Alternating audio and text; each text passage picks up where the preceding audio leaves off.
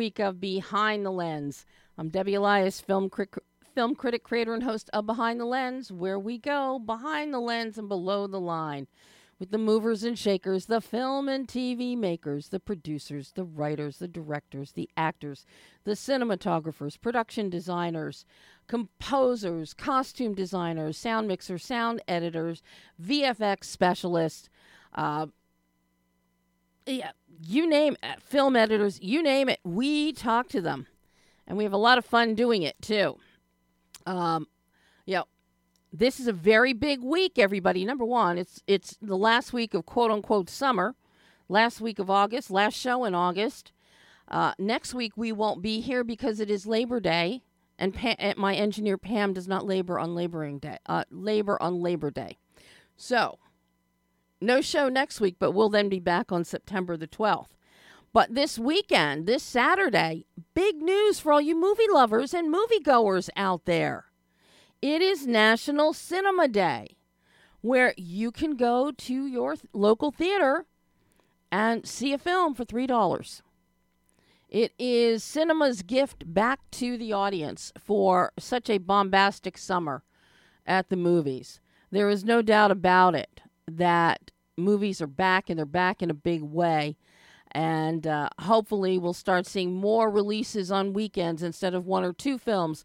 Let's have six or seven films opening every weekend to give us all great choices of films to see.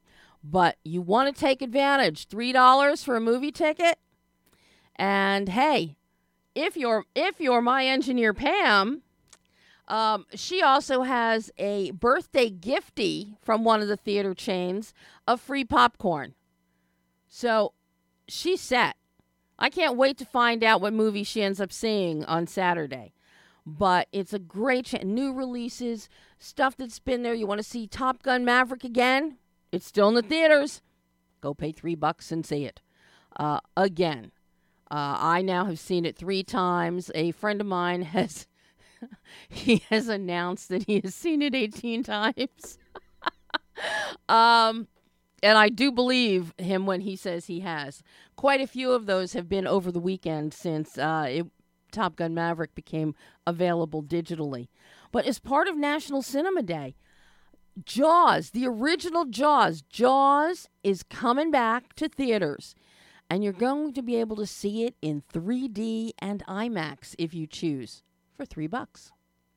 So AMC theaters, Regal theaters, a lot of uh, of other local theater chains, but this this is a great great thing for Labor Day weekend. So while it used to be Labor Day weekend, everybody was away before you all come back and go back to school uh, the day after Labor Day, but or you'd all sit at home and watch the Jerry Lewis MDA Labor Day telethon. Well, that's gone, um, as is Jerry. But uh, and schools now are on such a, an erratic schedule. You don't have that pinpoint of okay, last weekend to get away, because a lot of families, kids have already been back in school for a couple weeks around the country, or went back this past week. So everybody's going to be home, and in between homework, you want a respite. So for three bucks, go to the movies this Saturday.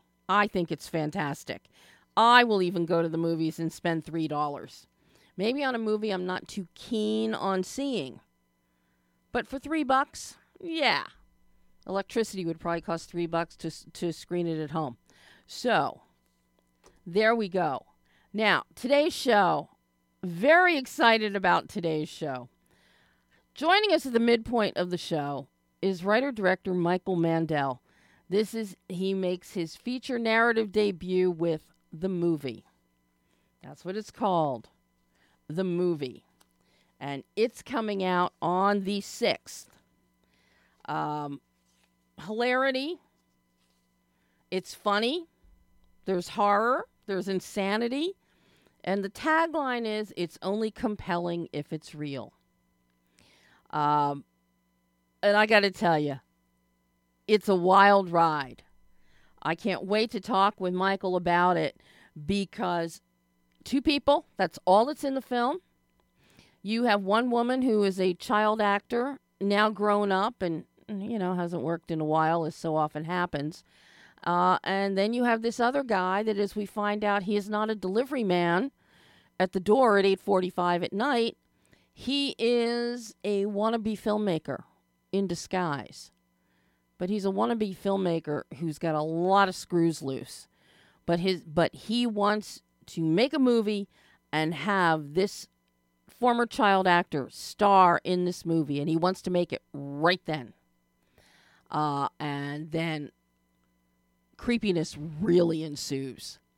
Uh, I'm very, I'm really anxious to speak with Michael, especially because of how this film is shot. Uh, I'm beyond impressed and entertained. It stars Bonnie Root and Jared Pastilli. Um, and cinematography is outstanding, as is the production design and the color correction and use of color. So, you know, you definitely you want to be here at the midpoint of the show when Michael joins us live uh, to talk about the movie. But before then, a film that blew my mind. Many of you may have seen the Denzel Washington film a number of years ago, John Q, that addressed problems within the medical industry with uh, medical care, organ transplant, the UNOS system, and above all, insurance. And that involved a father who basically held a hospital hostage, uh, an emergency room hostage, trying to get a heart transplant for his young son who was dying. Once you watch John Q, number one, you can't look away from it as you're watching. Denzel is it is one of the finest, most heartfelt performances of his career. And notably, it is one of Anne Heche's best performances as the hospital administrator. Uh, James Woods also stars in it uh, and gives us everything he's got uh, as a surgeon who would be perf- who is will would be performing the transplant uh, if the situation would work out. It's an amazing film, but it speaks very loudly to the fallacies in the medical industry, in the insurance industry, and within organ transplants, and some perhaps some discriminatory practices that happen. Fast forward now to breaking uh, and our veterans. Breaking stars John Boyega in a stunning, stunning performance. Also, Michael K. Williams, I, I believe this is his final this was his final performance that he filmed before his his passing. Uh, Connie Britton, uh, Jeffrey Donovan, Olivia Washington, Nicole Beharie, uh, Selenis uh, Leyva.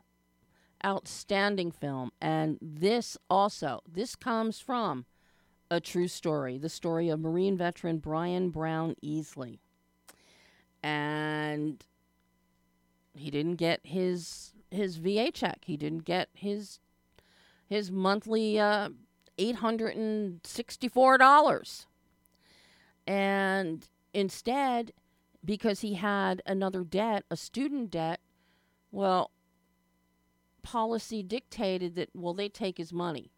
He doesn't get his money, so forget about rent, forget about a mortgage, forget about putting food on the table for his young daughter that's all out the window. And this actually happened in 2017. And as a result of this, Brian Brown Easley went into a bank in the Atlanta area and handed a note to one of the employees, and all it said was, I have a bomb. The man, he was, Mr. Brown Easley was very courteous. You know, I, I'm not planning to rob the bank. I just want to know why the Department of Veteran Affairs had withheld his disability check. When I stand corrected, it is $892. $892. He was 33 years old, a former Lance Corporal, and he held up the bank.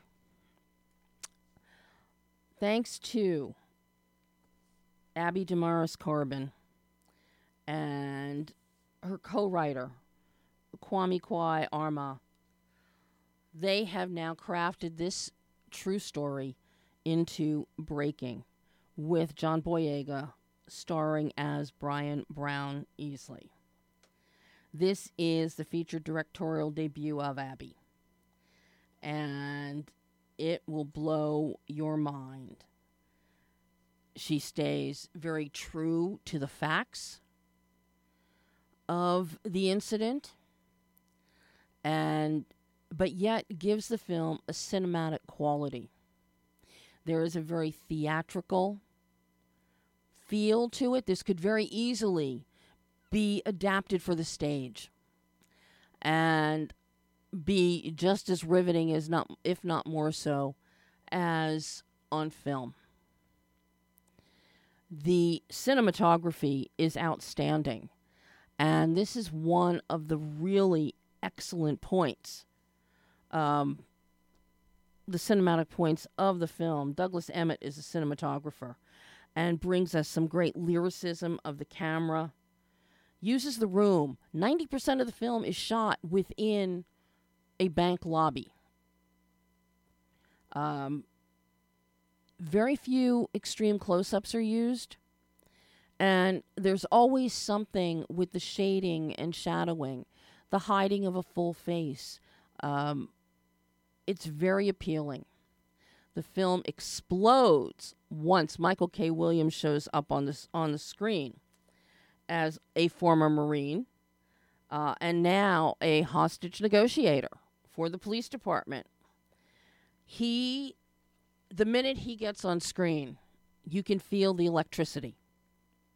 You feel the intensity of the situation, but you feel the electricity and you uh, are moving forward on the edge of your seat more and more and more. It is an incredible performance from Michael. Connie Britton as a TV news producer who Brian calls because there's no news truck, there's no anything. He really want, wanted to shine a light on the deplorable treatment of veterans by the Department of Veteran Affairs and by the public in general. So the only way he saw to get his story told was to actually call a tip line for the local TV station. And Connie Britton plays that uh, that TV producer who is sits on the phone with him uh, and talks to him and listens to what he has to say. Interesting dynamic with the two bank employees who remain in the bank with him. One is their co-managers uh, the whole thing, it is very nerve wracking, but through it all, you feel great sympathy, empathy, even for the for Brian Brown Easley, and you feel shame for ha- the lengths that a veteran has to go to, and because of some of the situations that our veterans face. Um, I had a chance to speak. Not as long as Abi and I would wanted to, but I had a chance to speak with Abi Damaris Corbin the other day uh, about breaking. So I'm going to let you hear that exclusive interview right now. Hello, hello. Well, I have to say, you broke my heart with this film absolutely broke my heart. Uh, to hear about stories like this, to know veterans from various wars, and having seen firsthand what has been lacking with veteran affairs and the care and treatment, and not only from the VA Association and the government, but people in general towards our veterans, you really bring it all home with this film. Thank you. It's it's really heartening to hear that. That's what we set out to do. You definitely succeeded. And, you know, unfortunately, this is not an isolated incident. As not to, at all. And uh, the fact that it's never brought to the forefront in the media or by anyone else makes this film even more important. Uh, You really have just done an amazing job, the entire team. This could very easily be translated for the stage. This is very Yes, it it's very theatrical, not only in its presentation, with 90% of the film contained within the bank, but also within the emotional structure through the dialogue and the minimalist uh, characters. But then you also expand this and make it very cinematic. You stay true to facts, which so easily some filmmakers could have made it have give this more documentary kind of feel and yet you find that sweet spot to make this a cinematic narrative how did you pull this off abi Debbie, bringing lots of smiles to my face. Thank you so much for acknowledging that. We worked really hard for it, and I don't think much good uh, comes easily. Although I would love to, to have that happen, but the facts are that I had a, a, a team that was dedicated to just that. When I sat down and read Brian's story, and I uh, wrote a couple of things down right after I finished crying. um, that it, it had to, to feel like I felt when I, I, I read Brian's story. It had to have that cinematic, visceral feel. It had you had to feel the humanity of the man, mm-hmm. so that every element works towards that, so that it's buoying, getting to know Brian's soul and seeing him as a man, and not not uh, letting the elements of, of the art get in the way of that, as so often happens in film. Um, it was a miracle. It was a really, really hard film to make, but y- y- my husband would joke about uh, me being Spider-Man, just like holding the train from uh, going off the rails. But in truth, I had a, lot of spider people just kind of helping hold the train on, on track. well something and i think part of the what works to your favor here greatly works to your favor is the fact that this really is it this is a character study and a situational study we you give us a great character study with through Brian Brown Easley. We then have Michael K. Williams' character of Eli, who just knocks it out of the park. My God, Yes, he does. The minute he gets on screen, you are riveted. Pathetic. Y- y- You're riveted. This is an award-worthy performance, and if somebody for a final performance on film, wow, what a legacy! What a legacy performance. But then you also bring in, while this is focusing on the VA and veterans, you also bring in the issues of race relations with uh, Jeffrey Donovan uh, as Major Riddick and the and the chief of police, and you really give us that whole tension as well. And the fact that this happened in Marietta or outside Atlanta adds another whole layer Yeah. here. But you break this down with character studies that all mesh under this situational study, a situational character study. And it's really impressive how you have done that. And so much of that, in addition to performances, I really have to credit you and working with your DP, with Douglas Emmett. Your visual grammar, your visual grammar is outstanding.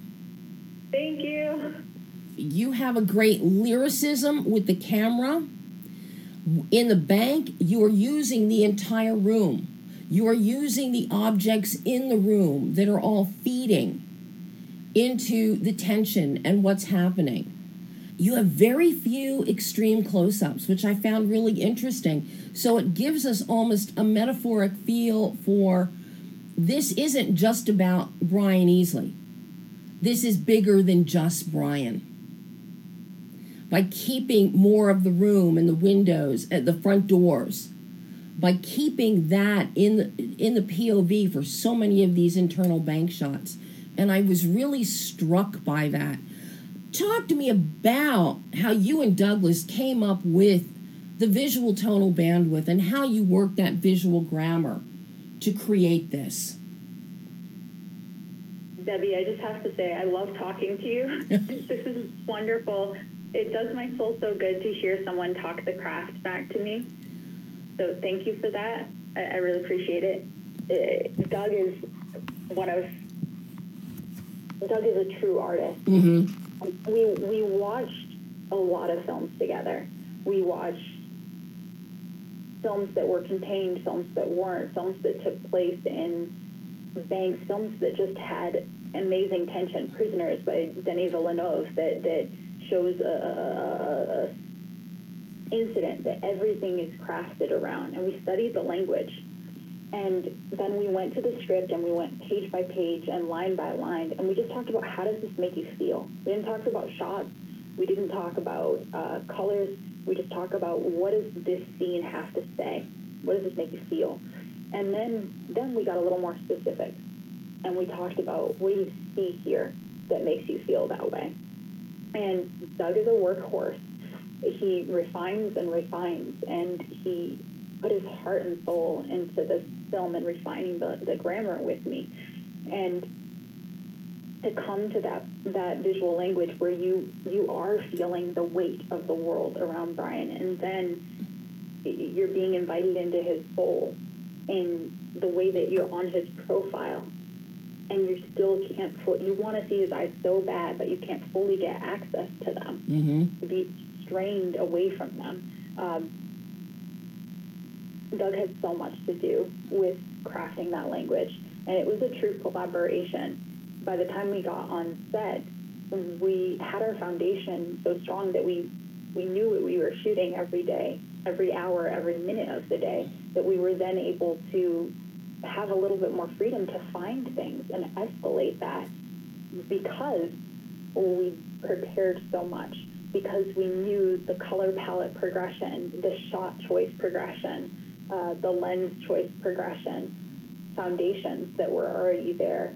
It allowed the actors to have more freedom too because we weren't guessing. Mm-hmm. Well, and you gave them room, physical room to play within the bank setting. John and Selenis and Nicole really had room to play within the bank setting. And I found that really interesting how each made use of the layout of the bank and, and what was in there. And it's very, very effective. Really amazing. You mentioned something really key the fact that you're we're trying to get into the eye line of Brian. And we're not getting, you know, the head is generally down, or we've got, you know, a half profile or a three quarter, but we're never getting direct real direct eye contact for so much because we feel what John brings to this, we feel his embarrassment and his pain at even doing this. And through his whole performance, he's mannered, he's apologetic, he's sincere. There is a sweetness. But along that same vein, you get Connie Britton. And here again, you as Lisa Larson is the TV producer, Connie, you also aren't giving us that much of a straight uh, eye line.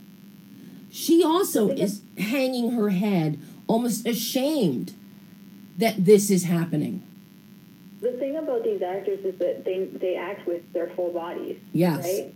They they're in command of their craft and knowing that I, I was going to be working with them, it allows you to have more choices as a director to say, this actor, I can do this with one quarter of their face and it's going to be stronger Mm-hmm.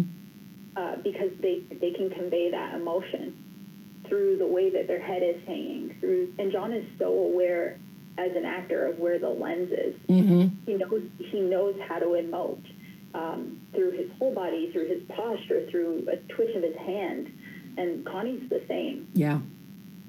I'm go- I'm going to have to ask Abi, you know, this is your first feature. There's always a learning curve, especially with a first feature. What would you say if you had to name one thing or the top three things that you learned about yourself as a filmmaker, as a storyteller in making breaking that you can now take forward into your future works? Trust your instincts. They're there for a reason. Speak up. Fight for what you know needs to happen. Um,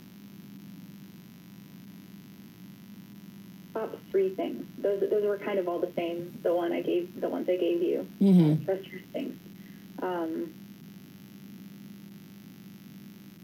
always make sure the script is bulletproof.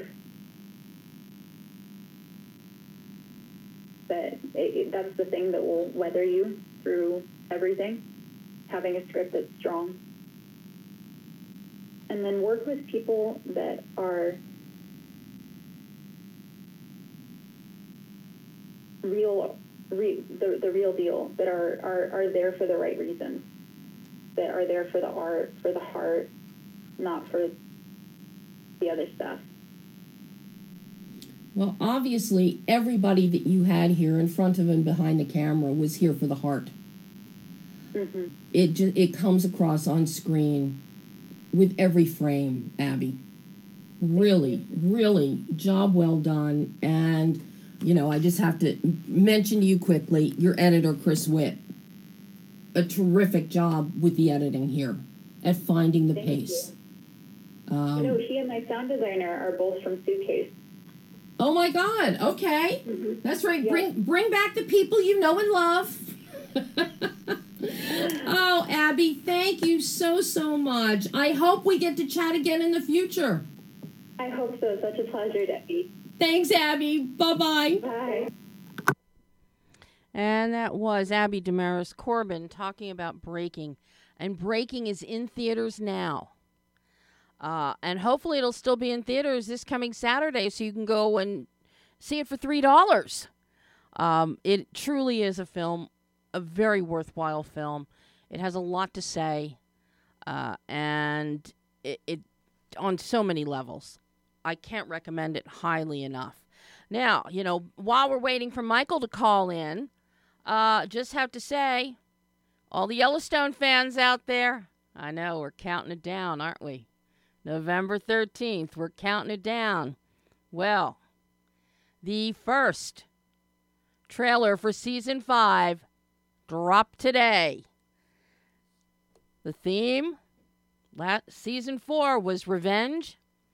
Season five is all will be revealed. Yellowstone returns on Paramount Network, not Paramount Plus, Paramount Network. You know, on your TV set, uh, on your cable channels.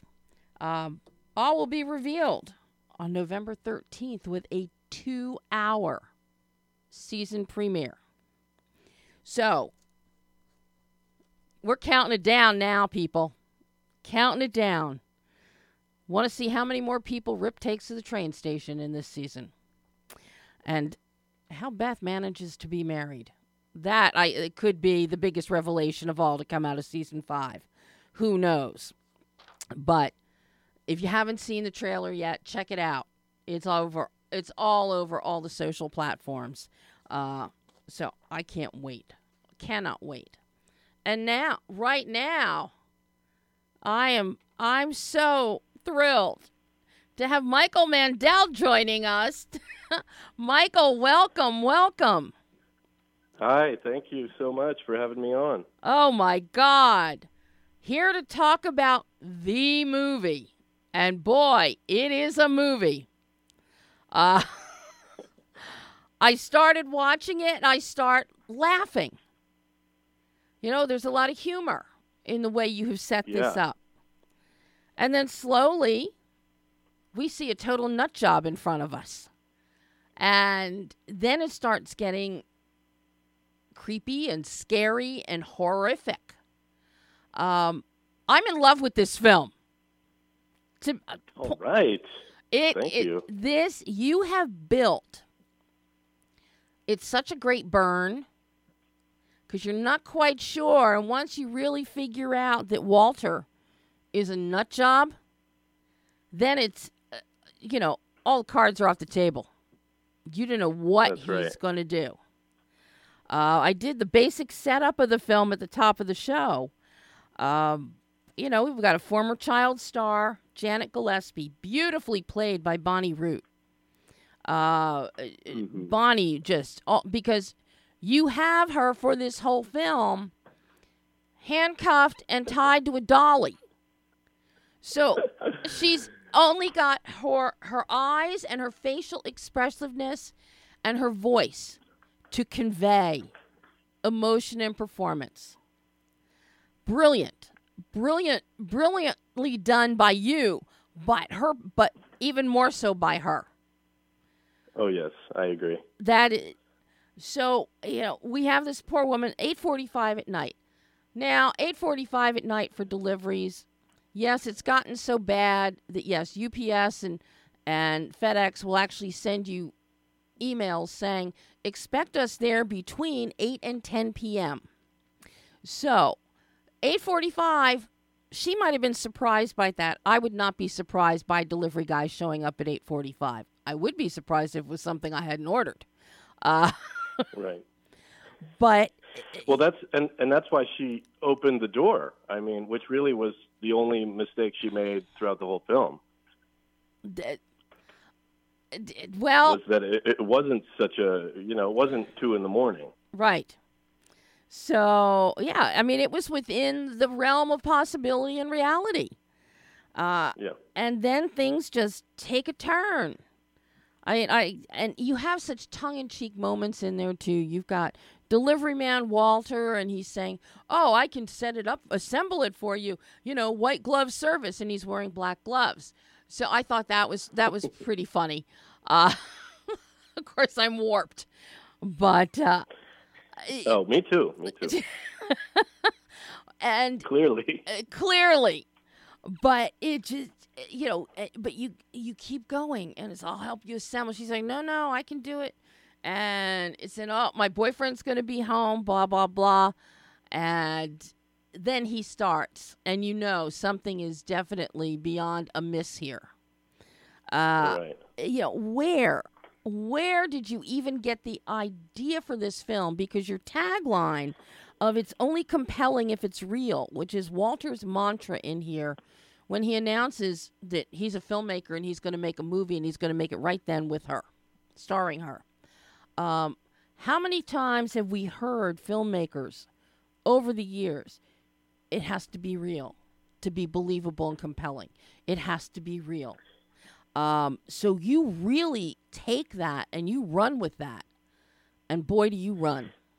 Uh, I just think it's Well, it was a very it was it was a meta experience because we're making a movie about making a movie and while we're making it, I'm telling her I'm telling Bonnie, the actress, the same exact things that Walter, the you know, uh, the character director is telling her. You know, I found myself saying, "No, it's only compelling if it's real."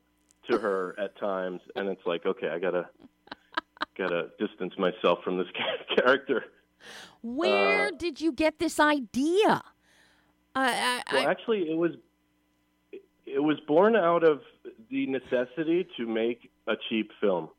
To be honest, okay, I I I've written a million scripts, and they're all things I couldn't possibly afford to make myself.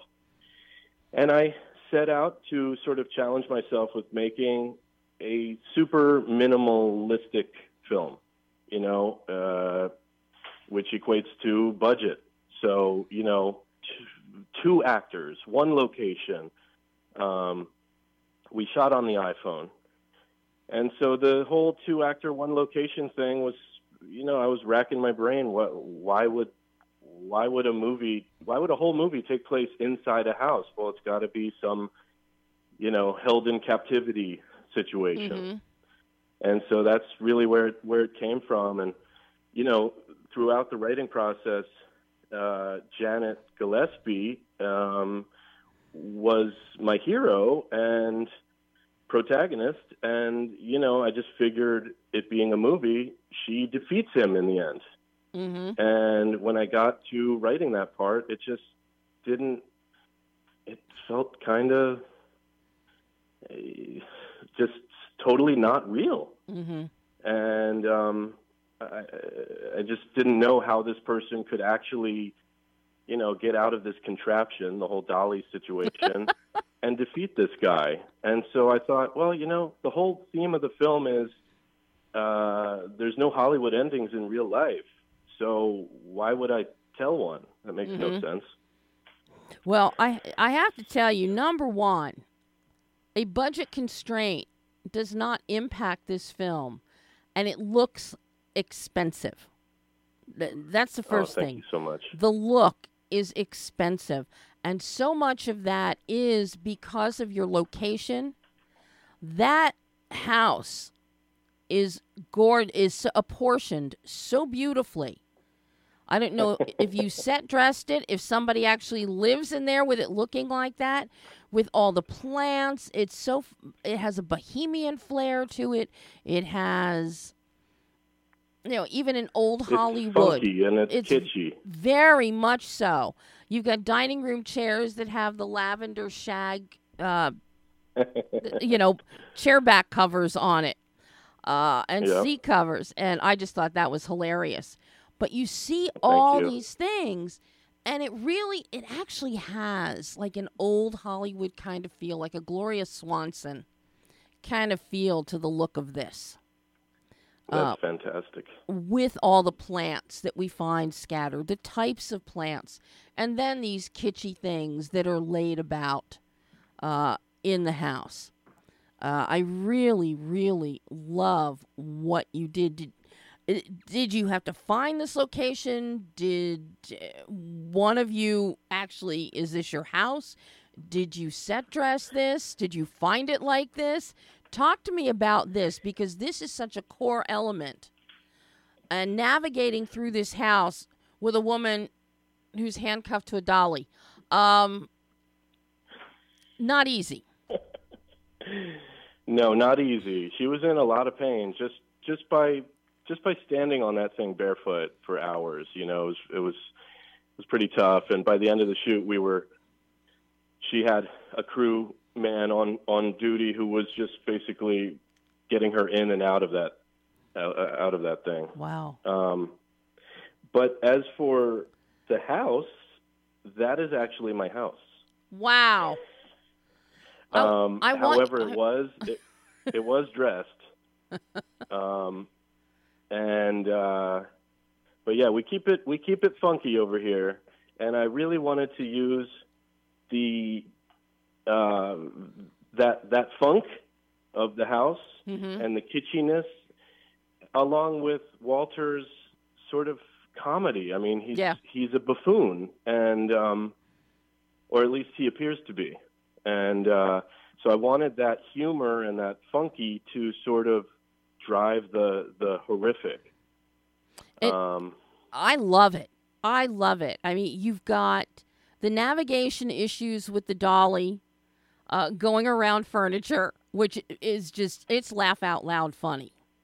Especially when you've got this cut so that we're seeing because Walter is wearing a GoPro on his head and has another another camera on his chest. So, uh, you know, we're getting that POV is uh, so to see it from his chest and his forehead POVs of him trying to move a dolly around chairs and a dining room table just is even funnier than when we see it with the third eye camera that is the observational camera for every for everything else. Um, yeah, uh, you know, and even getting in the bedroom and you know trying to th- and the, I have to say, I have to say the bedroom is beautifully done, and it actually it fits the character of Janet Gillespie being a former child actor, that she would have the gauzy kind of fairy twinkle lights and things happening in her bedroom. hmm That part of her is still tied to that childhood. Um, it's beautiful, just beautiful. thank you. So you're Well, I had to I had to change the wallpaper in there after after the shoot, but uh, I, I think the whole house needed sort of a uh, cleansing after this movie. Well, I mean, you have two incredible actors here. You've got Bonnie, you've got Jared Pastilli as Walter. Um, the two of them play off of each other so well. Um, I mean, but Walt, I've got to ask you about Jared and his performance as Walter, because Bonnie, she's strapped into the dolly, hands are, are handcuffed behind her back, and she's strapped in in more than one place so that she doesn't move and can't kick uh, kick Walter or or do anything like that. Um, so she's got her voice and her face to communicate with.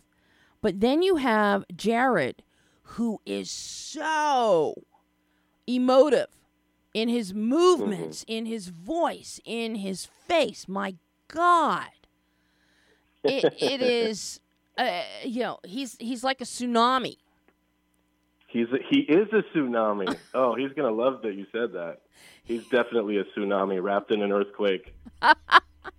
you know, eh, eh, just he is ideal. Yeah, you know, as Walter, because so much of what we see coming from emanating from Walter, part of this has to be within Jared. I don't know how any actor that could pull a lot of that from the from the you know the belly of the beast so to speak, without having some of it there to begin with. Um, just totally. And what he does with his eyes, he makes you know the really crazy eyes, and they get bigger and bigger, like Lucille Ball eyes. When Lucy gets a harebrained well, scheme, those, he's got those Jack Nicholson eyebrows too. Yes. So he really can lean into that. Uh, yeah.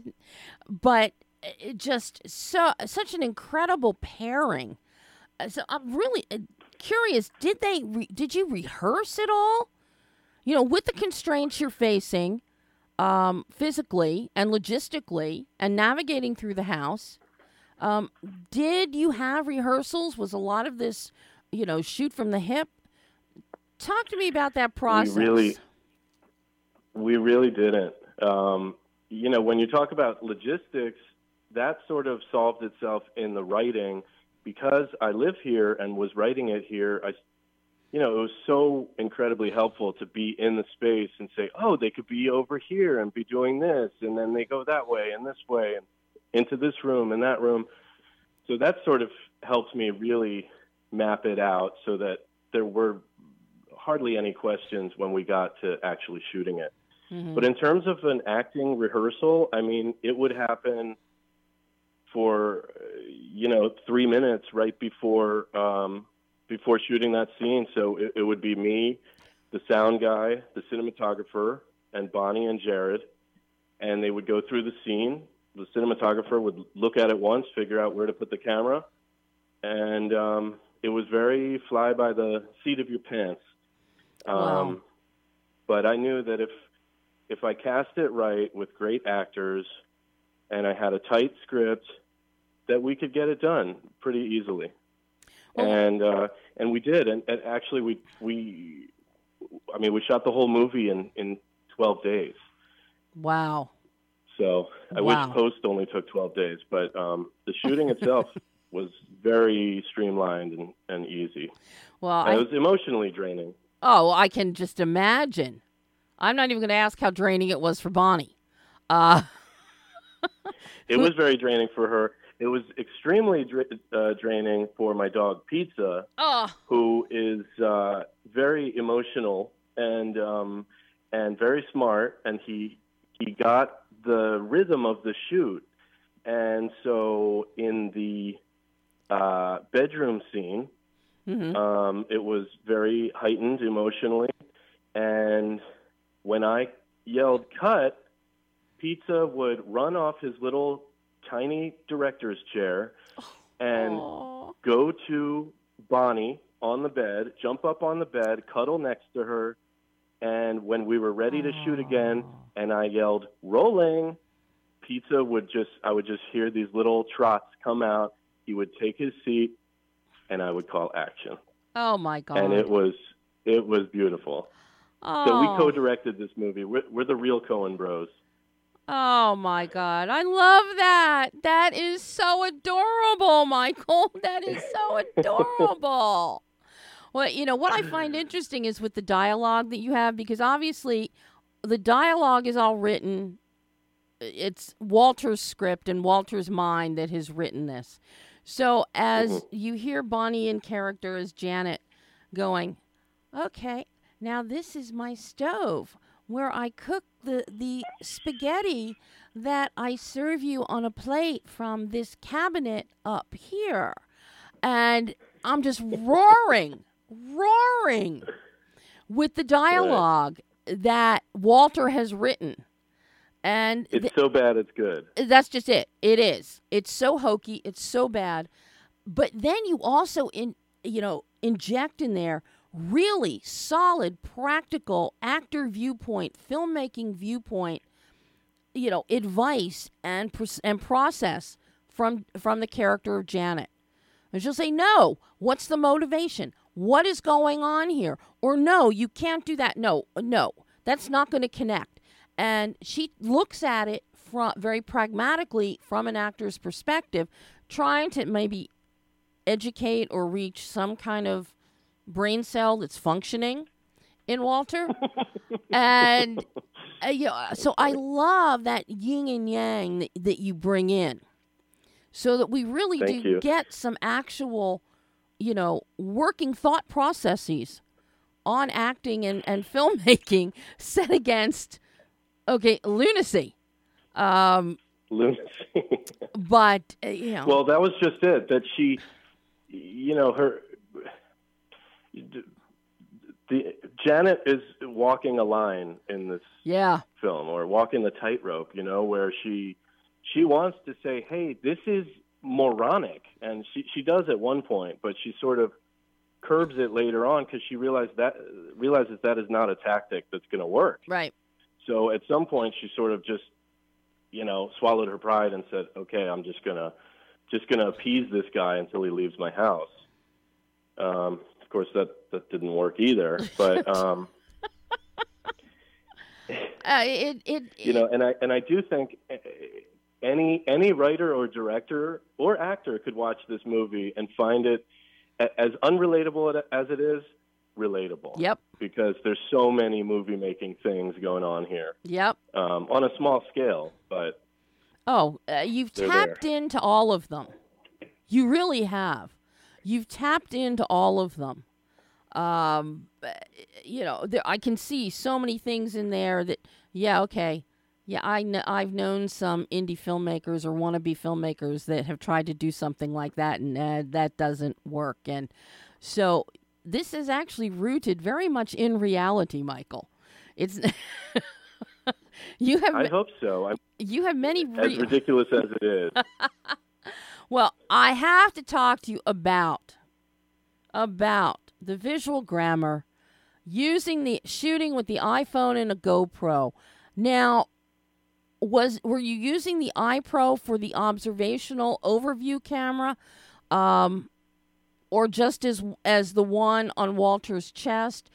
Talk to me about how you and your DP Ricardo uh, Jacques Gale Gallet. Gallet Uh-huh. um, Yes. how the how the two of you developed this visual grammar with these different cameras because I love the color, the your color correction, your color and your saturation of the situation overall in comparison to what we're seeing that is captured by the GoPro and the chest cam.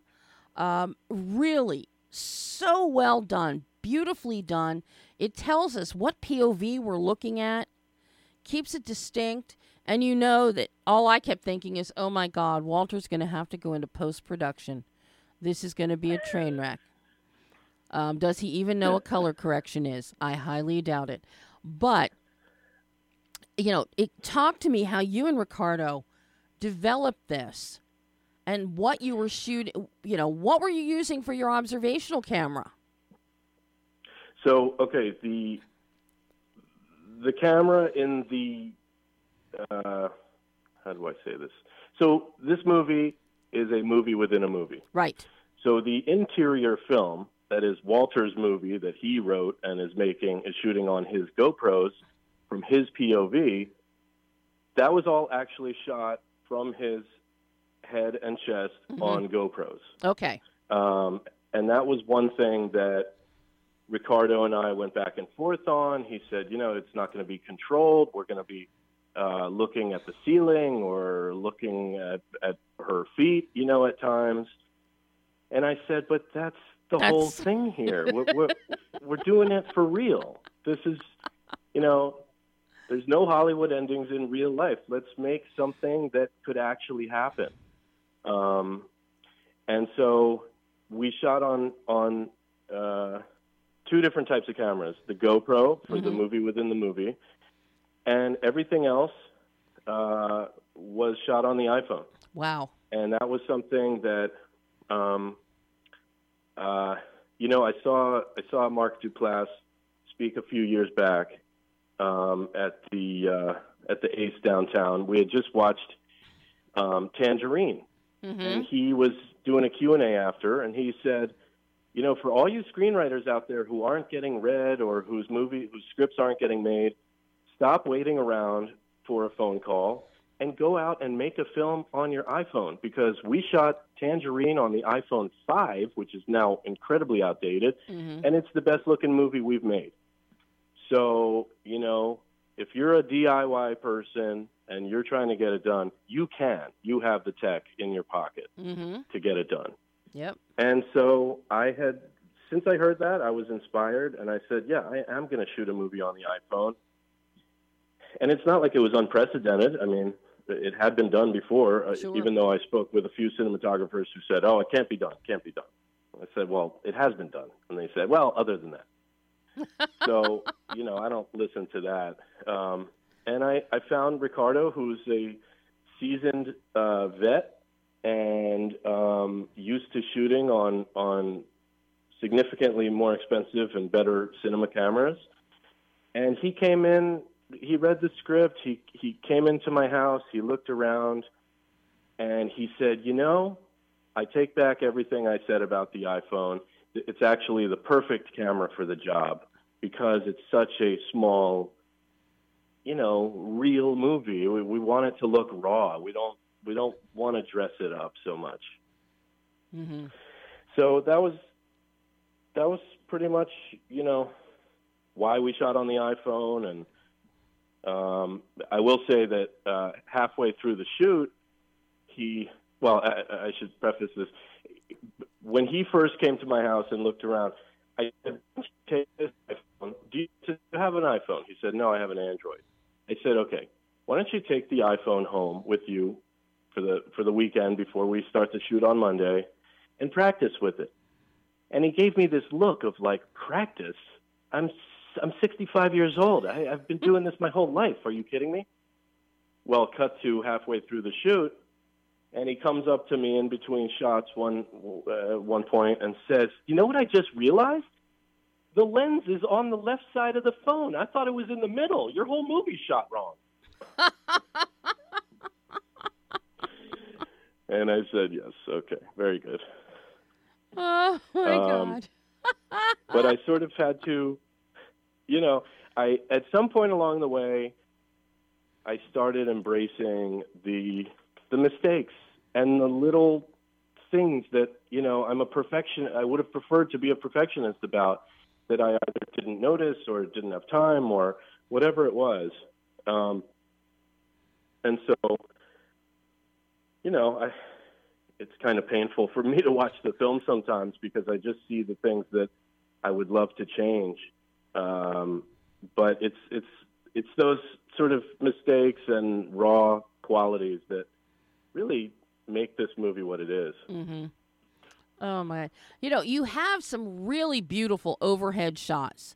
An overhead shot, the pool, overhead shot um, of dancing That, with that the, one's the best. the dancing with the dolly in the living room one. Uh, Uh-huh. Well, How? the drone the drone shot at the so you did. pool is uh, that is stunning, stunning. Yeah. That that's a money shot right there. yeah, Um, exactly.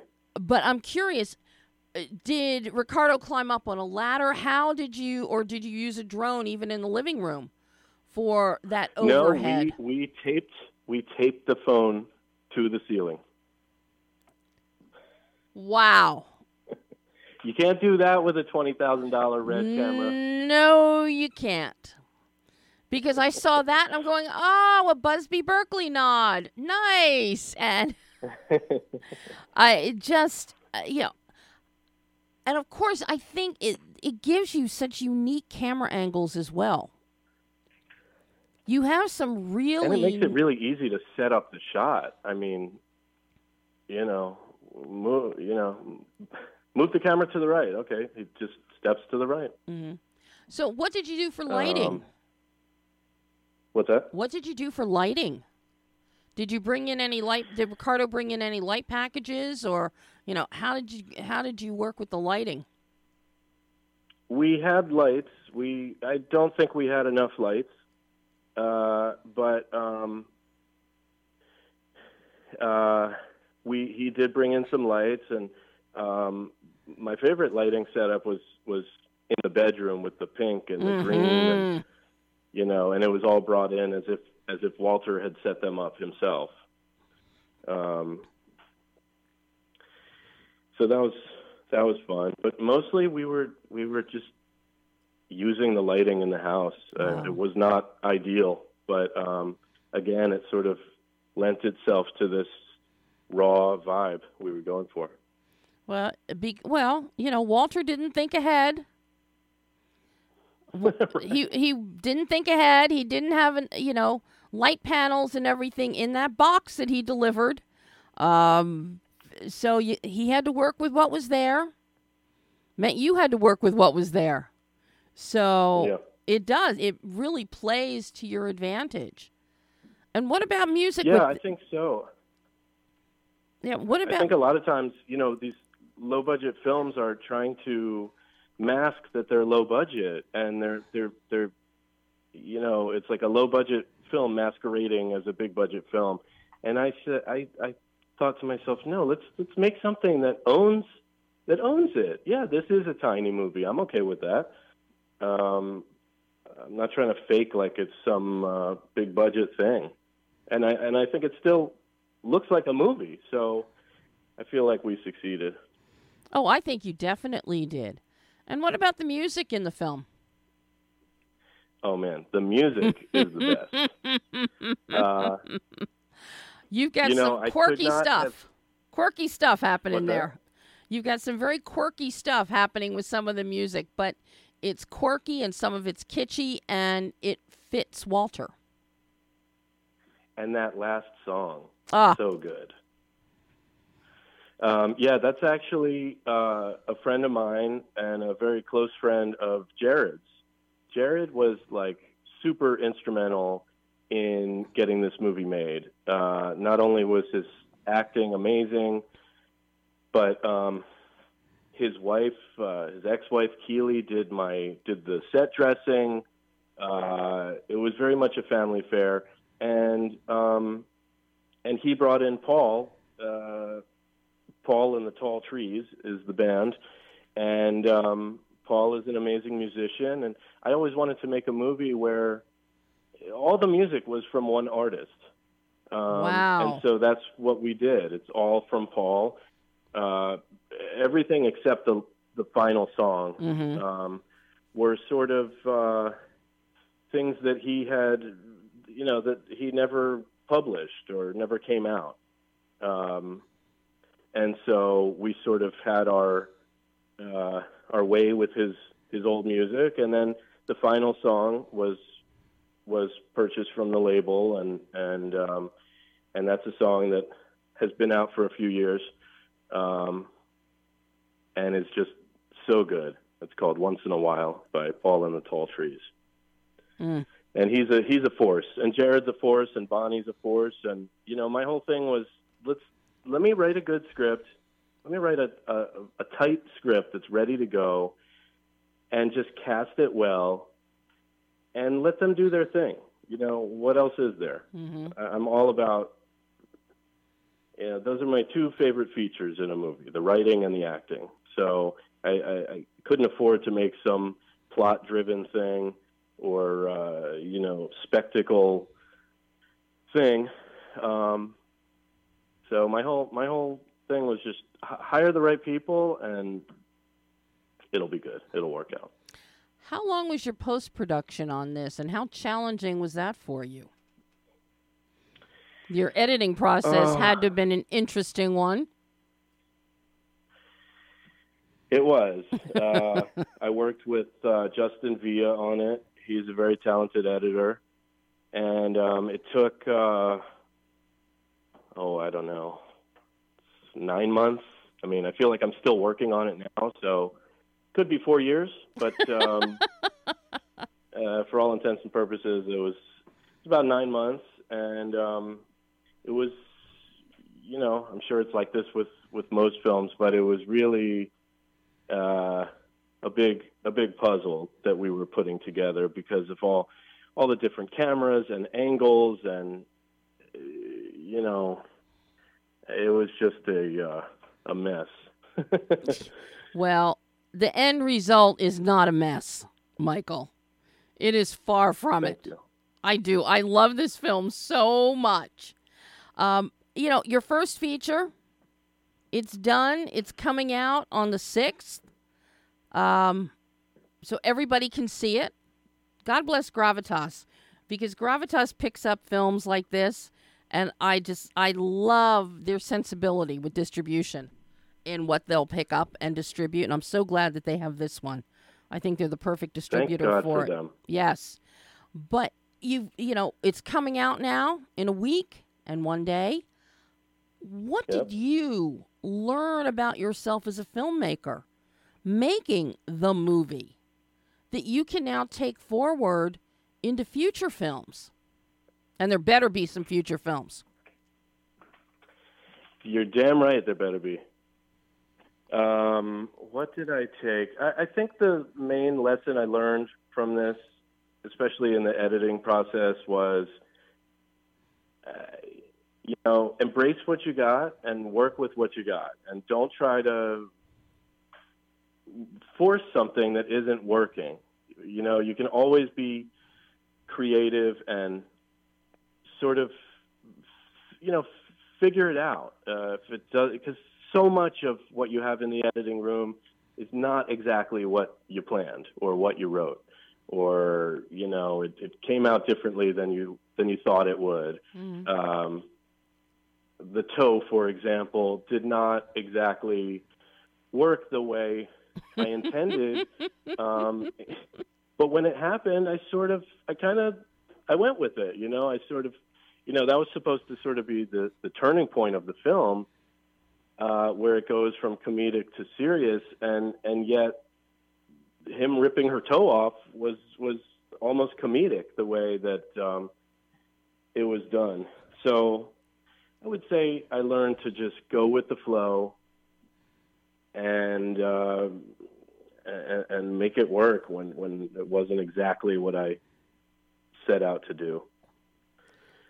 So that's that's what I'll take with me on the next one, and um, I got a couple things in the pipeline, and just gotta uh, just gotta find someone to give me like, you know, millions of dollars, and then we'll be good.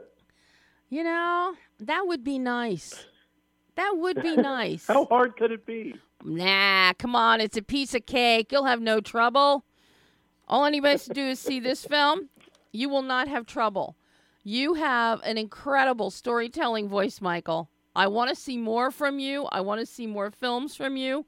I want more hilarity, more darkness, more strangeness. I I love this film so much and I do love your cinematic voice. And I can't wait to Thank see you so much. I can't wait to see what you do next. I'm really looking forward to that down the pike. Thank you so much. Ah, Michael, this has been so wonderful having you on today to talk about the movie. Um, I hope The movie, the movie. yeah, the movie, the movie. I hope you'll come back on the show again. I would love to have you back uh, as you work on other projects. Thank you so much, Debbie. Hope to be back. Okay, Michael. Thank you. Bye bye. All right. Bye. And that was Michael Mandel, writer director of the movie. The movie. Um, September 6th, Gravitas. It's going to be everywhere. Real. I, you will laugh. You will cringe. You will love it. Uh, so that is all the time we have today. And of course, breaking in theaters right now. Saturday, September 3rd, National Cinema Day. $3 movie tickets, people. And of course, Jaws, the original Jaws, is going to be available in 3D and IMAX. Good way to spend your three bucks, or spend your three bucks on Breaking, or spend your three bucks on Top Gun Maverick, or any film that's out there. And for three bucks, you can probably see five movies for the price of one, what one normally costs you. So, until next, until ah September 12th, because we're not here next week because it's Labor Day, and we won't be laboring until September 12th, I'm Debbie Elias. This is Behind the Lens.